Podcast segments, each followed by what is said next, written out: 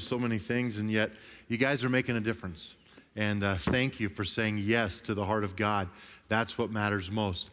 Hey, before we dive into the message, which is related to Orphan Care Weekend, um, I want to introduce someone to you and give him a couple minutes because this Thursday night, I'm going to be going to Celebrate Recovery. I'm looking forward to that.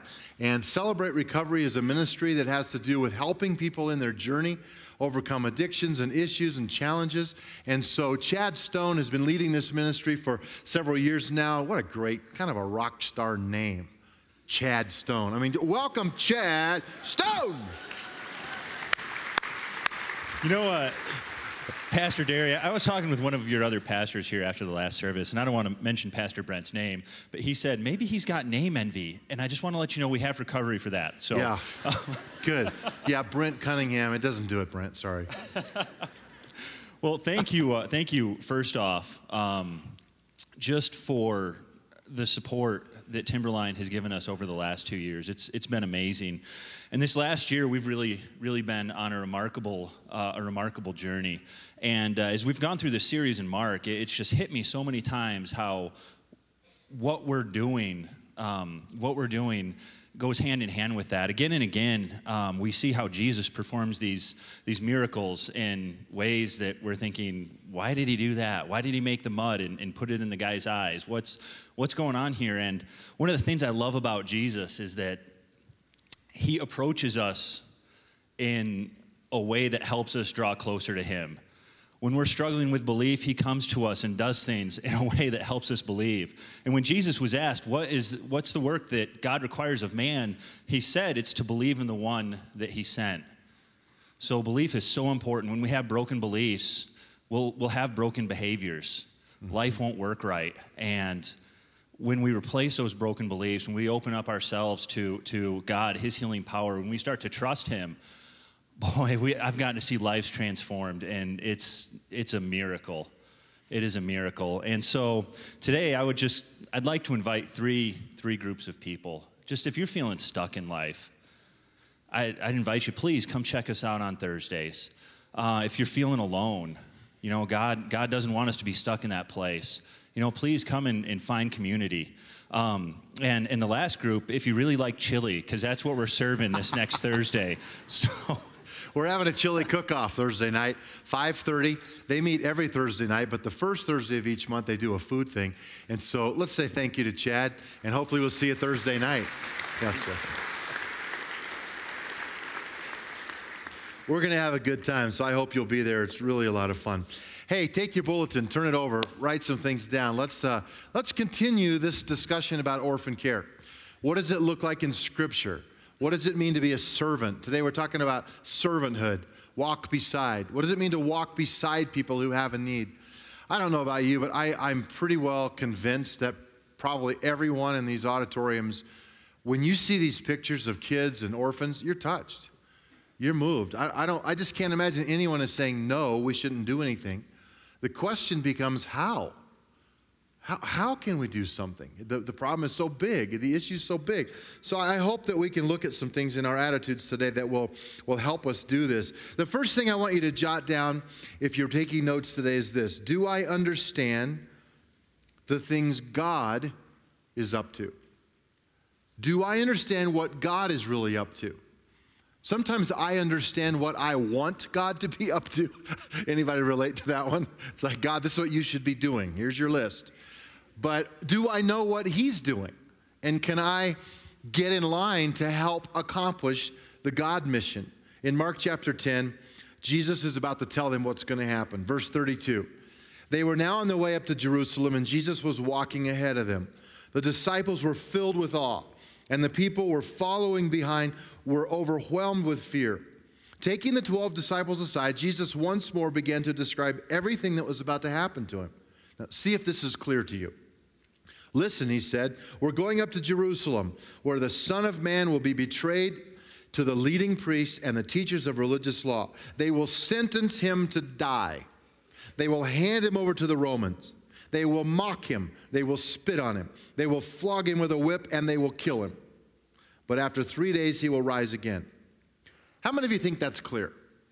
Okay, it's pretty clear. He says it like it is, but they did not understand. Now, it's true that Jesus often spoke in metaphors, he told a lot of stories. And so the filter of their mind is constantly what does he mean by that? Does he really mean that they're really going to whip him, or is this some kind of a metaphor for something else? Why did he say it like that? So sometimes when Jesus is trying to explain his mission and his world, it goes right over our head because we're not focused on what he's really saying. And that's what happens to us if we're not careful. What does it mean? Here's the question What does it mean for you and I to walk in the understanding of the willing the, the, the will of God for our lives? Because if I can get that right, then a lot of good things will fall into place. Number two in your outline every request has a consequence. Every request has a consequence. Now, this is really shocking what I'm about to read to you. It almost seems funny, though it's really sad because it's so selfish. James and John, on the heels of Jesus saying, I'm about to die, have this request. Let's look at it, verse 35. Then James and John, sons of Zebedee, came over and spoke to him. Teacher, teacher, they said, we want you to do us a favor. You know, like before you're whipped and flogged and all that. What is your request? He asked. They replied, When you sit on your glorious throne, we want to sit in places of honor next to you, one on your right and one on your left. if I would have been Jesus, I would have just gone. But Jesus said to them, You don't know what you are asking. Are you able to drink from the bitter cup of suffering I'm about to drink? Are you able to be baptized with the baptism of suffering that I must be baptized with? Suddenly, it's not about the glory of sitting next to the guy, it's about the willingness to go through the suffering in order to do the mission of God. Will I be willing to face suffering by doing the mission of God because the mission of God is not always easy. Some of the stats about orphans 153 million orphans worldwide. When I read stuff like that, I just step back and go, okay, I'm overwhelmed. My brain just checks out right there. I don't know what to do. So I let's narrow it. Colorado, I can deal with Colorado. 4,600 youth and children are in foster care in Colorado. 277 of them are available and waiting for an adoptive family. When I look at the statistics, there are so many things that happen with kids that are not adopted. And that's why we as a church have stepped up to say, we care about this issue. That's why we've invited city agencies from northern Colorado to be with us this weekend. Go meet these people, talk to them, show interest in this stuff. It matters what they do. That's why we're building partners. I want to just say a couple of things that we're doing, and I please don't think this is bragging because God hates arrogance or pride. This isn't it. I'm wanting you to know that we can make a difference. Things like with your support the last couple years, we've launched 12 support groups for foster and adoptive families. We've launched Northern Colorado Safe Families for Children, providing safe Christian families alternative to foster care. We've launched Northern Colorado Finally Home events serving 66 adoptive families. We've launched Northern Colorado Alliance for Orphans, unifying the efforts. I'm so proud of this one in the right sense of 17 churches in our area and 20 different agencies to come together. You know why? We're better together than we are separate. And let's be unified in this. Let's walk. You guys have stepped up and you have provided sponsorships for over 200 kids from Guatemala and Haiti.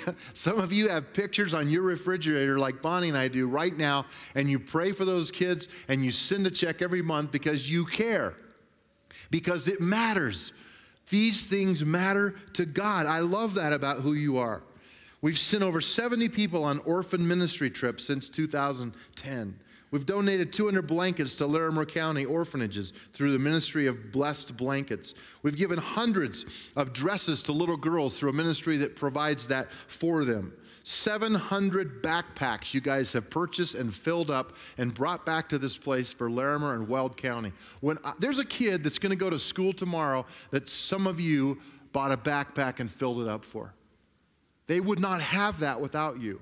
It's significant. So, why am I saying this? I'm saying it because what we're doing matters. It's the mission of God to look after the things of God in this way. Is it easy? No. Number three in your outline I don't know what I don't know. when I was building this outline, when I first wrote that down, I thought that's kind of stupid. but I want you to say that with me. Okay, just say it out. I don't know what I don't know.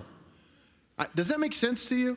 I hope it does because ignorance sometimes is double.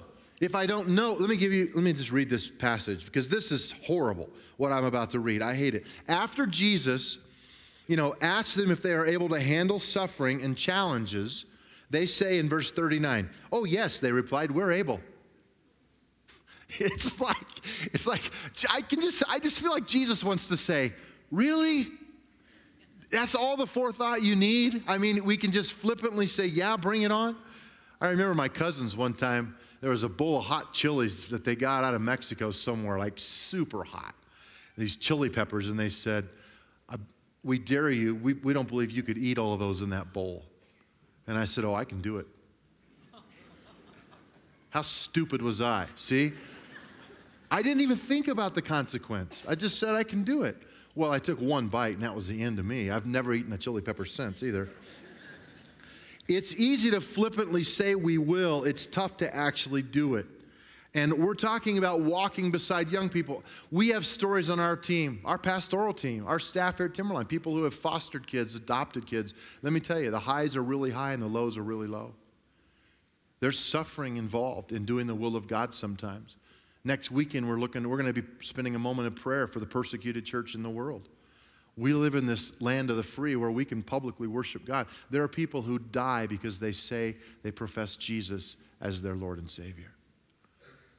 It matters that we care about doing the mission of God. We're talking about walking beside, and sometimes that involves suffering. And that's the fourth point. Let's look at it. Am I willing to suffer for kingdom's sake?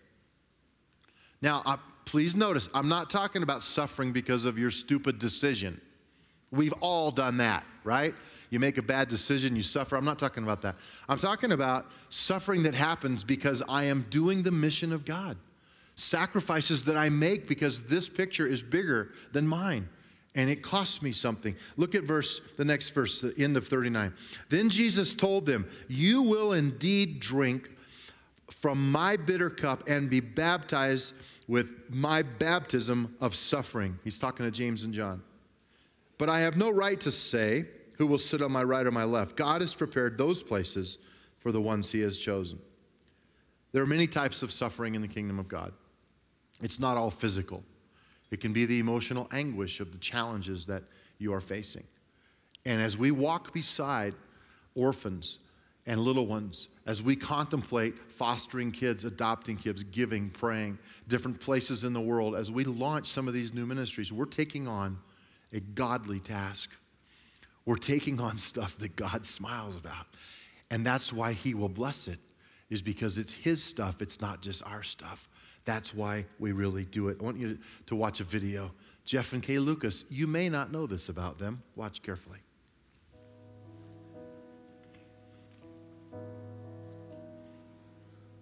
We were pastoring a church in England and a member of our church, Mrs. Robinson, had been ill for several years with cancer.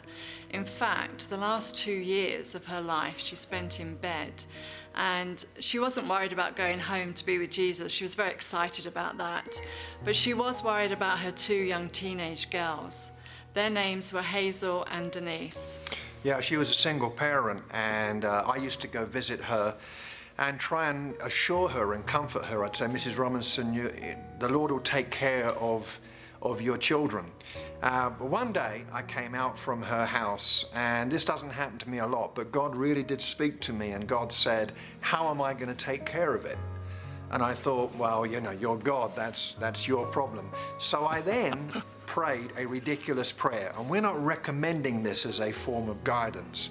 But I prayed one of those, if this happens, then it means this kind of prayers. So I said, Lord, I'm going to go home and I'm going to walk into the house and I'm going to say to Kay, let's foster Hazel and Denise. And she will say something like, sounds like a great idea to me. And if she does that, which is highly unlikely, then I'll take that as a sign that we should we should pursue this. So I, I came home and, and you were That's right. You came home, walked in the door. I was ironing clothes. Right. And you said to me, I think we should adopt or foster Hazel and Denise, and I said, I think that's a great idea. which was close enough. And so we didn't just do it, but that began a process, didn't it? It did. We really felt like God was speaking to us. And so we spoke to some friends who were foster parents, and they gave us some great um, counsel and um, ideas and advice. And so we really pursued that. And we submitted this whole thing to a social worker as well, and obviously social services. Anyway, some months later, uh, we got a phone call. We were on vacation. Mrs. Robinson had called the girls into her room. She, uh, she knew she was going home. She sat up, she punched the pillow, and uh, got herself comfortable. And she said, Girls, uh, I'm going to go be with Jesus now, and you're going to go and be with Jeff and Kay. And then she laughed and died. And we got a phone call, and our family overnight grew. That's right. We were a family of three. We just had our daughter Kelly. She was nine months old. And then overnight, we became a family of five uh, with a nine month old baby and two young teenagers who were 13 and 14. As life has continued, uh, they were with us for a number of years. Three years they were with us. And we've stayed in touch. In fact, I remember being in the wedding car for our daughter Kelly's wedding, and as we pulled up to the church, uh, I remember Kelly saying, Dad, today I get to see uh, Hazel. Hazel was there at her wedding. So, all those years ago, God really got a hold of our hearts and, and asked us to do this, and we're really glad we did. Yes, definitely. Wow. You know, when I hear stories like that, I automatically think, okay, God, is that what you want me to do? You know, and it's like this guilt thing. If I don't do that, I'm not obeying God. And I want to just get that off of you. That's not it. That's not it. Now, God may plant some seeds in some of you that you should ask some questions and probe and say, what is it I should be doing?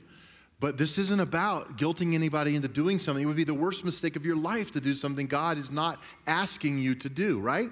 We're not all called to do that.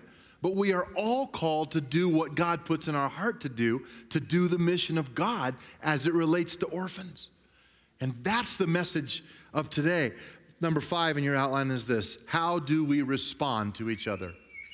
How can I support you? How can we support these families who have said, God's sending us to Guatemala? God's sending us to Haiti. As a church, as a family, what can we do? Look in this text. This is funny what happens because the disciples hear what James and John had asked of the Lord, and they're pretty ticked about it. Verse 41 When the 10 other disciples heard what James and John had asked, they were indignant. So Jesus called them together. He's going to set, set it straight. You know that the rulers in this world lord it over their people. The officials and officials flaunt their authority over those under them. They're talking about Rome, they're talking about hard slave drivers. But among you, it will be different. I think Jesus looks him in the eye right here, firmly. It stops now. That's not the norm with us. Whoever wants to be a leader among you must be your servant. That's the same word as slave. And whoever wants to be first among you must be the slave of everyone else. Wow. What is at the core of servanthood? I love James 127. Pastor Mark said it earlier. Pure and genuine religion in the sight of God the Father means caring for orphans and widows in their distress. The last thing is the key to serving Christ. This is sort of the heart of Mark. This is the theme, key verse, as scholars say, to the book of Mark. It's a good one to put to memory, Mark 10:45. And it says this: For even the Son of Man came not to be served, but to serve others and to give his life as a ransom for many. Let's pray. Lord, thank you for who you are today. Thank you for the love and the care and the blessing that you've put in our lives. Thank you, God, for moments like this where we can be truly challenged to take serious the mission of God, especially as it relates to orphans today. We do care because we are your kids. You've adopted us. We're called the sons and daughters of God. Help us to show that care and that heart by engaging. We love you, Lord. With heads bowed, I just I just really want to ask this question. And again, don't respond out of guilt. I want you to respond out of a seed that's being planted in you because all I want to do is pray for you. We're not trying to identify you to hold you to something. We need to pray for you. Some of you are having a seed planted that says you need to look into this. You need to go by a few tables, you need to ask some questions, you need to get online. What does it really look like to foster somebody?